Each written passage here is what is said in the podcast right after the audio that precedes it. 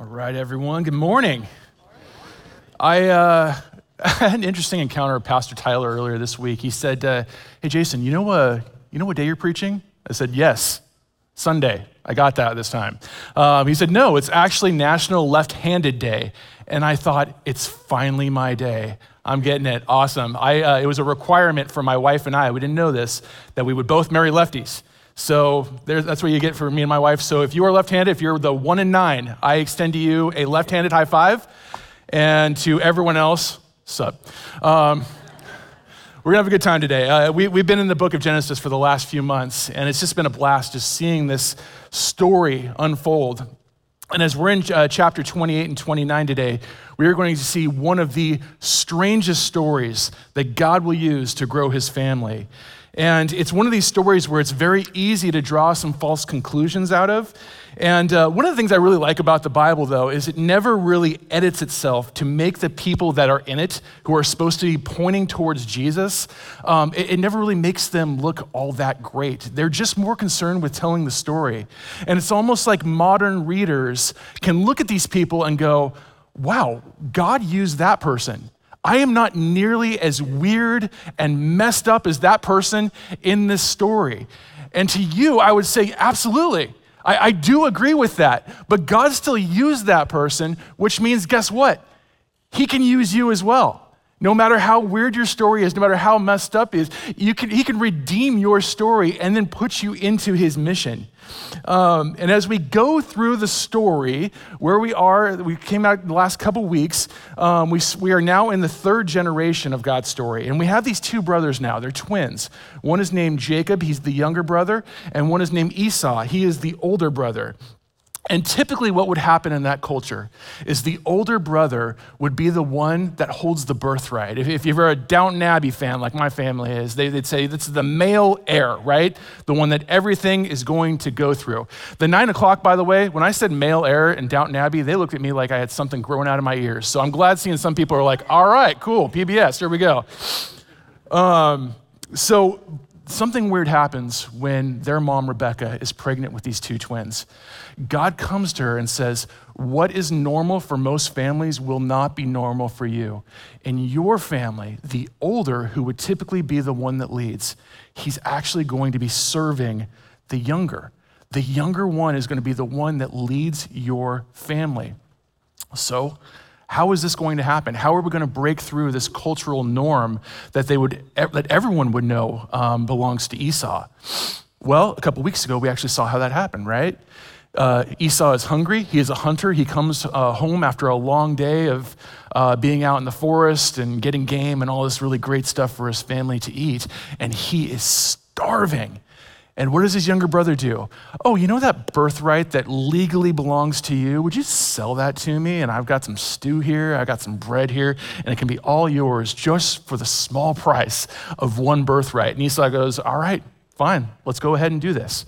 So that's how Jacob actually gets the birthright, but there's one thing that he still needs. And this is what we found out last week. He still needs the blessing from his father. So what does he do?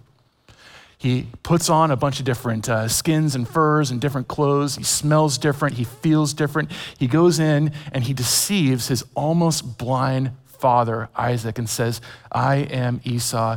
Give me the birthright.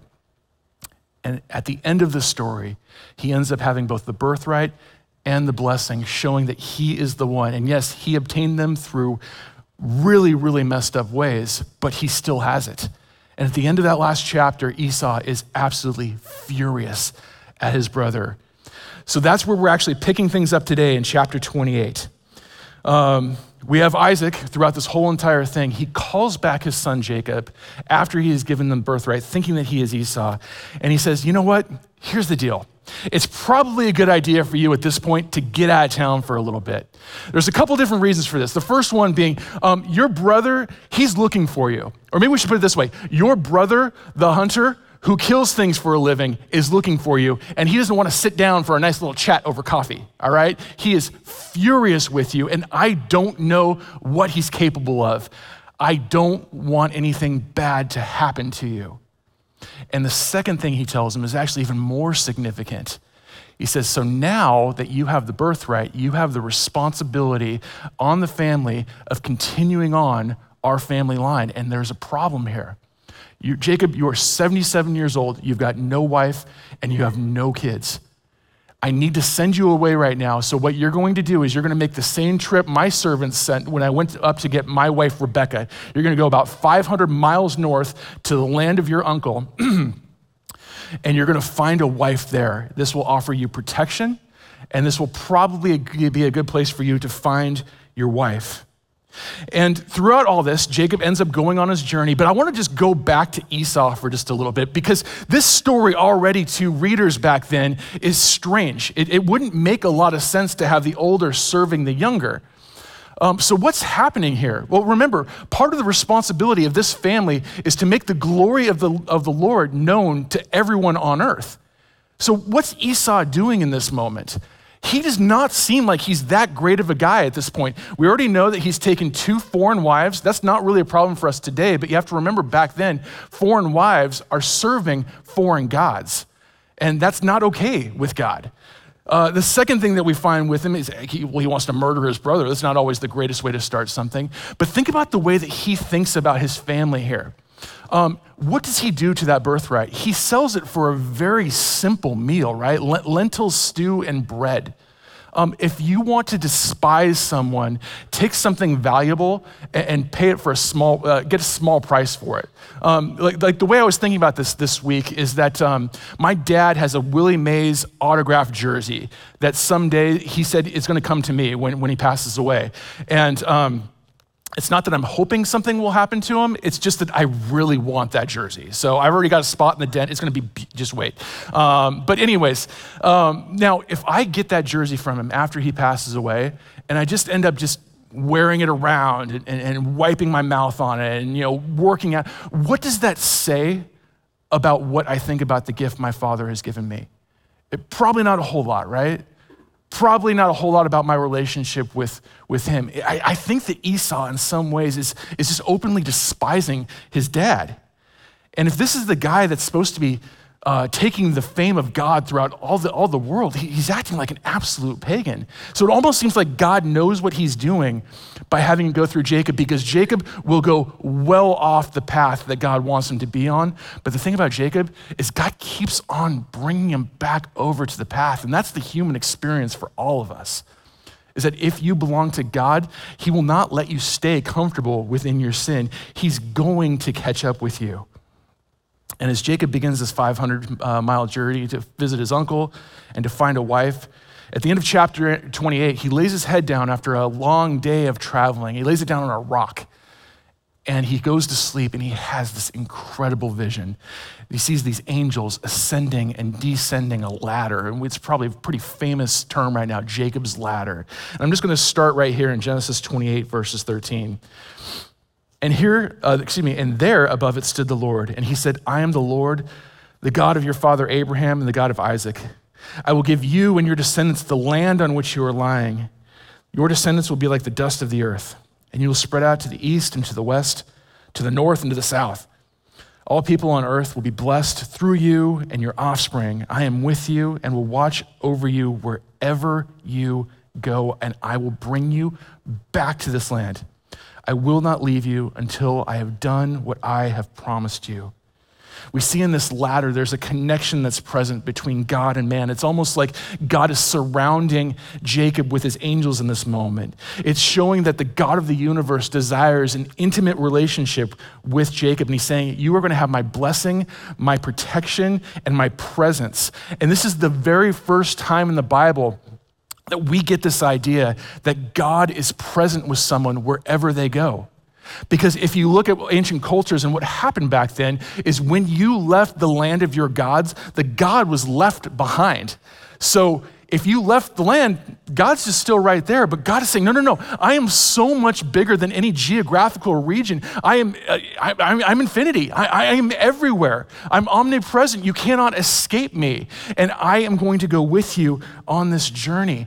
And this is what he says to every single one of us as we go through the journey of our life. And this is our first point today. We're just going to be looking at three simple points of what God gives throughout these next two chapters. The first one is this. God gives his followers his presence. He gives them his presence. One thing we're going to find about his presence is it's a great thing to understand that God comes with you in all things, but this is where it becomes so important to know the power and the might and the sovereignty of God. At the very end of Moses' life, at the very end of Deuteronomy, he's giving the covenant to the nation. He gives them the curses and he gives them the blessings for what will happen if they follow God's law or if they choose to disobey God's law. And at the very end, one of the things he says is this in Deuteronomy 31:6, "Be strong and courageous. Do not be afraid or terrified because of them, for the Lord your God goes with you, and he will never leave you or forsake you." It doesn't matter where you are, our God is always there with you. This is something I have to even tell my son. He just turned 6 years old. Every once in a while, he'll just have a bad dream or something like that, and he'll wake up. And this happened just a couple weeks ago, and I asked him, "Buddy, what's going on? What are you thinking? What are you feeling?" And he just told me, he's like, "Dad, I was so afraid that you and Mom had just left and that we were just gone out of the house and he was there by himself." Well, I told him, I said, "Well, you know that's never going to happen. We would never leave you. But even if there was some weird circumstance that took us out of the house, who is always here with you?" And he just did that great little Sunday school answer that is just so beautiful coming from a 6-year-old. He said, "Jesus?" I said, "Absolutely. You know Jesus is never gonna leave you. You know Jesus is never going to forsake you." But it's not just that his presence is with you, it's his power and his sovereignty is with you as well. See, the way I like to put this is having a God that comes with us is a great thing, right? But if it's a weak God, then who cares? This is why we need to have our theology about God with us at all times. If we have a God that is just, think of it like a bodyguard that's 120 pounds. It's cute, but it's not functional if a God's coming with us, but he has no power. But if we have a God that's able to take all circumstances in our life and use them to his glory and for our good, that is so much better. Because knowing that, God will not waste the suffering in your life, because he is going to use different, difficult things like he does in Jacob's life in this story to have all things come together under his will. And at the end of this vision, he gets up and he praises God. And he names this place Bethel, and that which literally just means the house of God, knowing that he's going to come back to it someday. So that's chapter 28, and we're gonna be spending most of our time in chapter 29 today.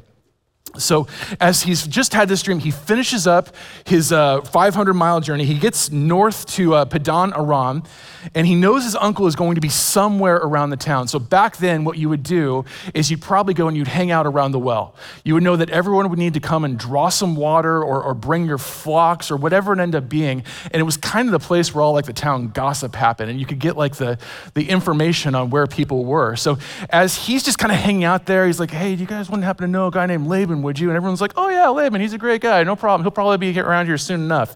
When out of nowhere, he sees this woman approaching from a distance, and she is a stone cold fox, and lightning hits him, and he becomes the smitten kitten of the story. He is completely in love. It is like Ariel, the first time she sees Eric, she is fully in love, right? And it's a little ridiculous though, isn't it? He's 77 years old. Why are you falling in love with someone at very first sight? You might even want to say it's lust at first sight. I don't know. Take that for what it's worth. But she has come to the well to water her flocks. And it just so happens that this woman is the person that he has been looking for. She is the daughter of the uncle Laban.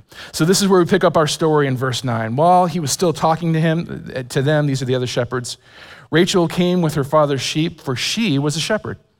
When Jacob saw Rachel, daughter of his uncle Laban, and Laban's sheep, he went over and he rolled the stone away from the mouth of the well and he watered his uncle's sheep. Then Jacob kissed Rachel and began to weep aloud. He told Rachel that he was a relative of her father and a son of Rebecca. So she ran and she told her father. So what we have here is back then, it was very normal to keep marriage within the family. So marrying a cousin was not a weird thing back then.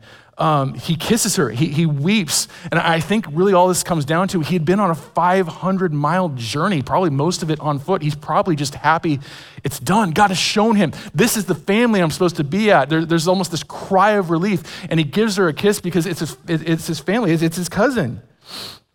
And now there's only one thing to do, right? He's got to go back and he's got to meet his uncle Laban. In Laban, what we are going to see is someone who is a perfect match for Jacob. He's just as sneaky, he's just as conniving, and he's just this master manipulator. He's playing like this evil like puppet master, getting all these little different pieces on a chessboard to try to accomplish his will. And Jacob is going to get caught up in his net in this story. He is a controlling guy. He knows exactly what he wants. He wants free labor and he wants to marry off his daughters. And ultimately, what I'm seeing with guys like Laban, the guy has just a massive identity issue. But here's the good news. For all of us that have massive identity issues, we have a God out there that is willing to grant us a newer and bigger and better identity than anything the world can give us. That's the second point we have today. God gives his children a new identity. I think most of you will probably agree with me when I tell you it is a difficult time to be a parent, right? I talked about this with my mom recently, just that, when I was growing up, there just wasn't a whole lot about culture that necessarily changed. There was technology that changed, but everyone's attitude was pretty much kind of the same. But it seems like now, there's things we have to speak into and grow into that we've just never even had to think about before. And one of the things that I just get from dads constantly as I'm hanging out with young dads, it's just like, how do we even speak into these things? How do we haven't even formed an opinion ourselves on some of these just major cultural issues. And I think because we get confused and because this stuff is hard, I think almost everyone here will probably recognize there is at least a temptation to be kind of like Laban, right? We all have an end goal for our kids. We want them to be good. We want them to be successful. And sometimes there's a temptation just to put them on that pathway, right? And that pathway is whatever it ends up being, if they deviate from it, we are going to bring them right back in by using any means necessary. And the problem is that's not always God's way.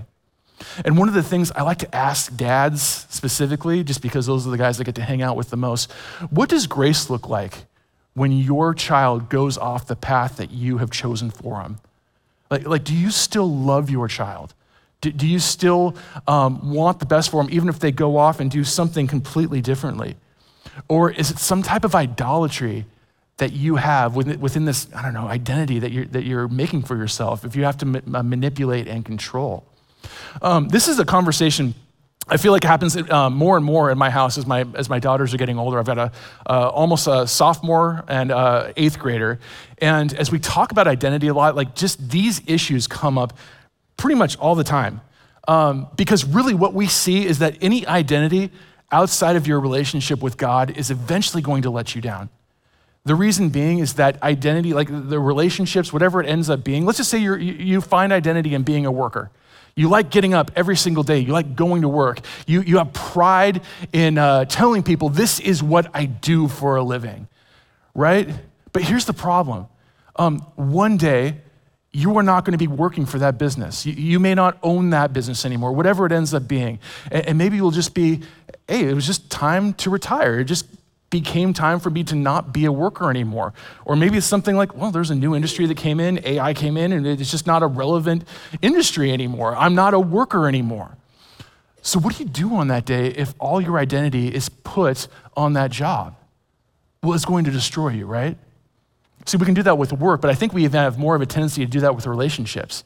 My wife, I told my daughters this recently, my wife cannot bear being a small g, an idol god in my relationship. She just can't bear that weight. She wasn't meant to. Just like I'm not meant to bear the weight of being her god. So if I put my identity and put all my hope in my relationship with my wife, that's not a great thing. Now, is there hope that I should put in our relationship? You bet.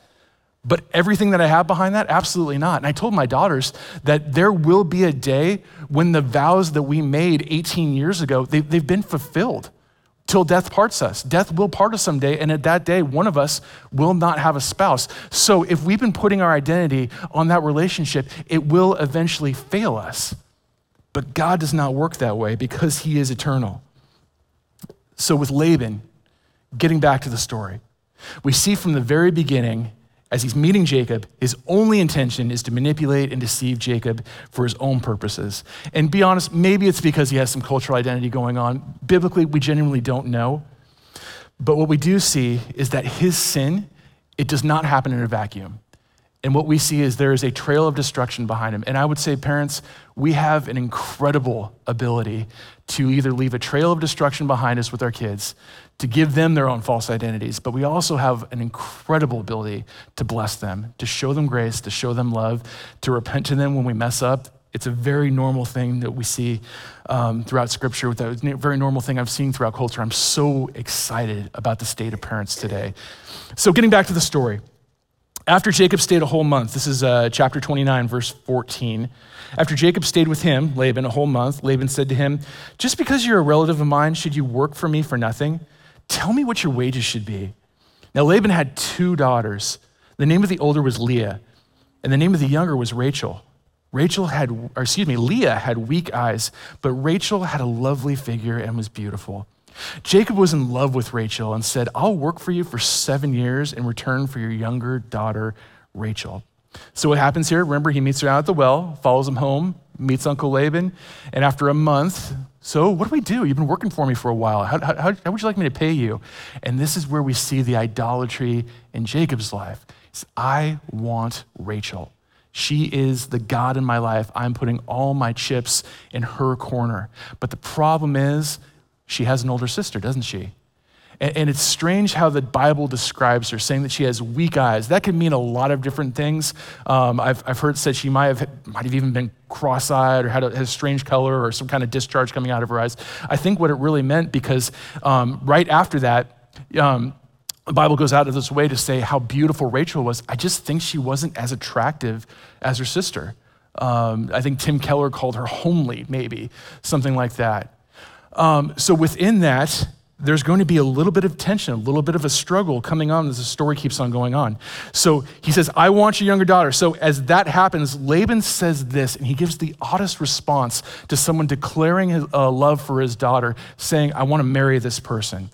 Verse 19, Laban said, "It is better that I give her to you than to some other man. Stay here with me." It's a strange response because it's kind of a non-answer, right? That's not what you want when you're asking for someone's hand in marriage. And it actually reminded me of when I asked my father-in-law for my wife's hand in marriage. I was going down to go visit her. This is like 19 years ago. And I was going down 101 in California near Carpinteria.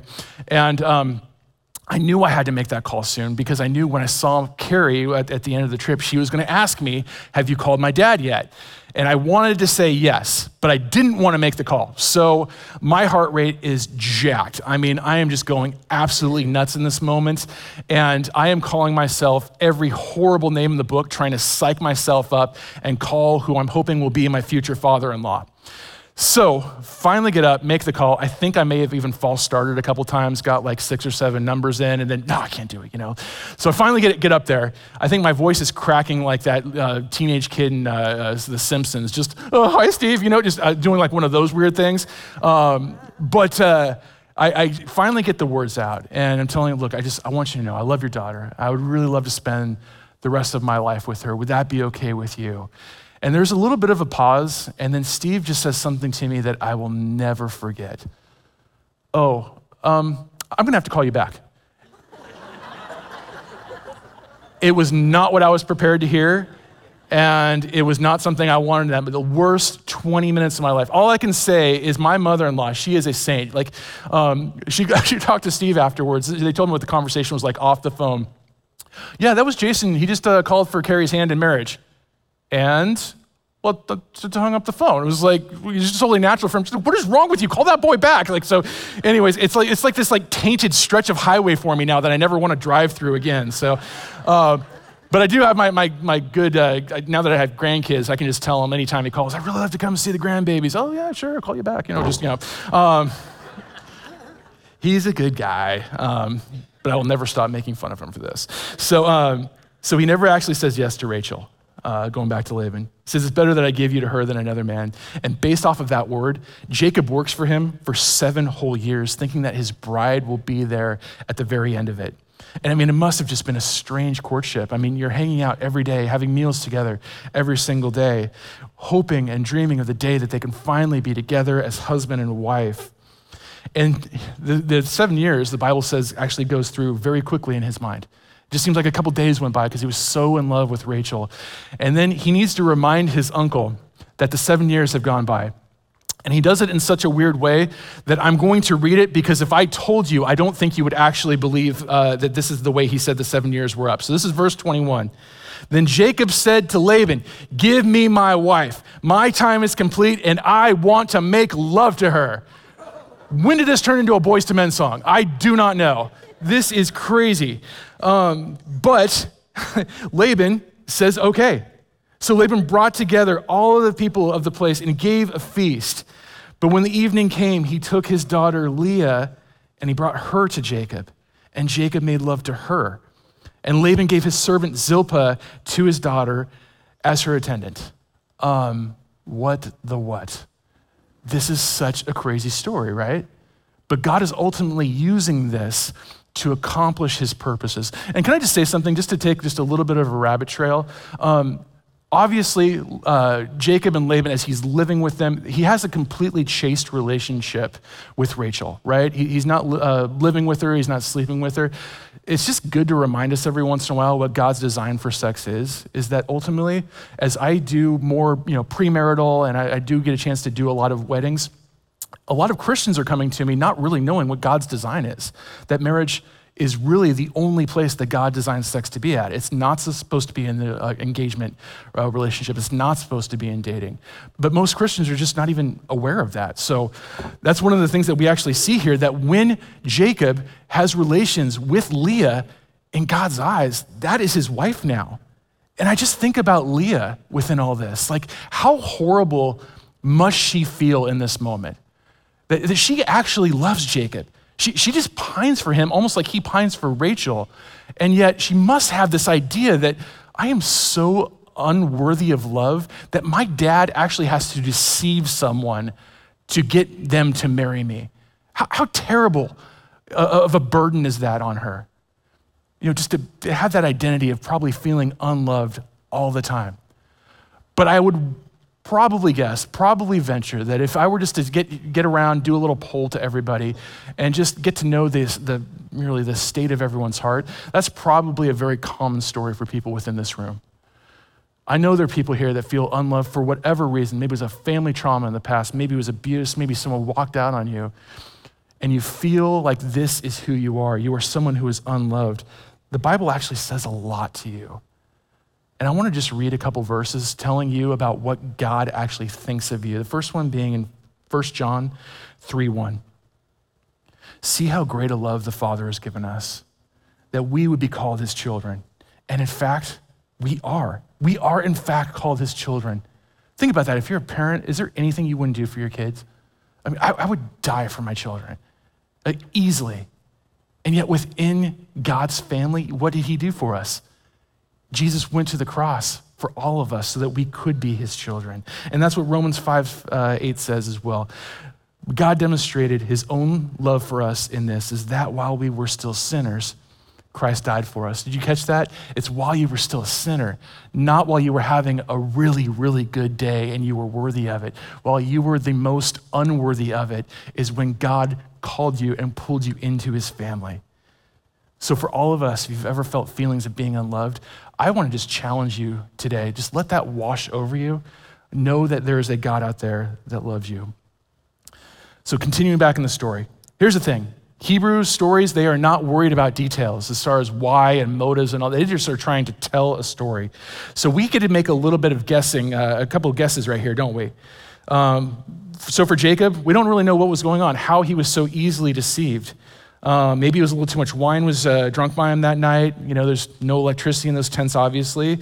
There's a custom that she would have worn a veil. So there were ways to deceive him. But we do know that he wakes up the next morning and it's not the person that he thought in bed with him, and he gets the fright of his life. Verse 25, when morning came, there was Leah. So Jacob said to Laban, what is this you have done to me? I served you for Rachel, didn't I? Why have you deceived me? And Laban said, well, it's not our custom to give the younger daughter in marriage before the older one. Finish this daughter's bridal week, and we will give you the younger one also in return for another 7 years of work. You got to see that there's like no irony here when Jacob comes and he's like, why in the world have you deceived me? What kind of person would go and put on a disguise just so they can fool one of their oh my gosh, right? He literally just did this. And he's like, why have you done this? And here I think we actually see Jacob's biggest issue exposed. Because when Laban says, serve me for another 7 years and you can have the woman you want, what does he do? He jumps right on it, showing that Rachel is serving in that little g God part of his life. And I just need to point out right now, I don't like this story. I don't like the deception that happened. I don't like all the weight that Jacob puts on his relationship. I don't like the idolatry. I don't like that he enters into a polygamous marriage with both sisters. But just because I don't like it, and you probably shouldn't either, it doesn't mean that we can't learn something from it. Because what's God doing this whole time? He is fulfilling his promise to Jacob that he will be right there. He is using all these different things to make the family line go on. And this is the last thing I just want to share, just as we get into this last point. God gives us comfort when life is hard just through his presence. God gives us comfort when life is hard. One of the verses that I just pull out, every time I talk about comfort, I always want to go back to 2 Corinthians chapter 1. It says this in verse 3, praise be to the God and Father of our Lord Jesus Christ, the Father of compassion and the God of all comfort, who comforts us in our trouble so that we can comfort those in any trouble with the comfort we ourselves receive from God. You see, I think there's a little bit of a subtle heresy that we have in the American church that when God surrounds us, he wants our life to be easy. And it is just flat out false. We say that because of the things that we experience in this country. If you were a believer in China, you shared that theology, or North Korea or Pakistan, someplace where there's severe persecution, the idea that God is with us to make our lives easy, it just doesn't even compute. It would not make sense. But what God does promise is even though he doesn't promise a life of ease, he promises us that he will be there through the difficulties. And not only will he be there, he will comfort us in those times. How does he do it? First off, he does it through his Spirit. But the second way he does it through all of us. That's why it says at the very end of verse 4, it's the comfort that we receive from God so it can just stay with us? No, so it can go out to other people who are hurting, because that is the experience of life in a fallen world. And we have the ability to play into God's story by comforting other people. This is why when I talk to people who are going through cancer journey and they're celebrating, they understand that God is doing something in this moment. I've talked to people who have lost children before, and they can still praise God because they have an understanding that God was with them throughout all those difficult times. And in the story of Jacob, what we see is that someone else's deception, it created a tension in his life, didn't it? And in this deception, what we end up seeing is that God will use this to accomplish his purpose, because why was he sent out by his father Isaac in the first place? He was sent out to make the family grow. And what happens in his relationship with Leah? It actually see that that's where the bloodline is going to continue on. It's almost like God's just telling Jacob, you know what, you can't find your satisfaction in anyone else than me. The great thing about this story is no matter who you identify with, whether you're Laban, you find yourself like, man, I got some issues with control in my life. I need to give that up to him. God is saying, yeah, and I still love you for it. In the middle of everything, just give it over to him.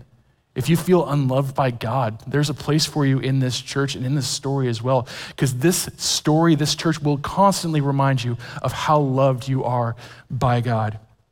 And the very end of the story, there is just something that is incredibly beautiful that happens, even through all the pain that Leah and Jacob have gone through. She ends up being the one, not Rachel, that ends up seeing the bloodline continue on. And we sang that, do you remember we sang that song with all the different names of God? There was one in there that was incredibly beautiful, and it was Lion of Judah. The fourth boy that was born to Leah was named Judah. Guess where Jesus came from? He was the Lion of Judah. She would be the one to continue that bloodline down to bless the entire world through Jesus Christ. Is an incredible thing that even though she was in a loveless marriage, God showed her compassion and he showed her grace. And he's saying, I will bless you, Leah, in spite of all the things that Jacob has done. As we end today, the call for all of us is to remember that God is always with us. He is ever present. He is ever in control. Whenever you feel unloved, whenever you feel like I need to control every single thing that is in my path, you can't do it. And for some of you, it might just be a good time for us as we close our eyes today to just spend some time with God and repent. What I want to just offer out to you guys, there's a next step table when we walk out of here every single week. That's not just for people who are starting their faith journey. That's for anyone down the line. If you don't believe in God at all and you want to wrestle with someone, you go for it. If you're out there and you just go, man, I need to give something up, but I don't know how to do it, they are there for you. And after the service, we're just gonna have people that are gonna be down here just ready to pray with you, ready to walk alongside you, and ready just to show you the love of God. Let's go ahead and pray. Our Lord and our God, I thank you so much for granting us your presence, and it's not the presence of a weak and impotent God. It's a God of the universe who created, who is mighty, who is powerful, and who is sovereign over all the difficult situations of our lives. God, I pray for my friends that are out here today that are struggling with identity issues. It's a normal thing for us to go through, but God, you don't want us to just stay in our small idolatrous identities. You have granted us one that is so much bigger through your son, Jesus Christ. So first off, we thank you for that. We thank you for granting us identity as your children. But God, I just pray for my friends out here. Let the Spirit just move in them. Let them repent to you when they have just realize that they have just gone away that they were not called to. And God, we just thank you for the grace you give us, knowing that sometimes it takes a while for us just to come back to you because we can be hard-hearted. But God, as we go through trials that can be designed to bring us back, we thank you so much for the church that's there to comfort us in our time of need. Thank you, God, for loving us. In your great name we pray, Father. Amen.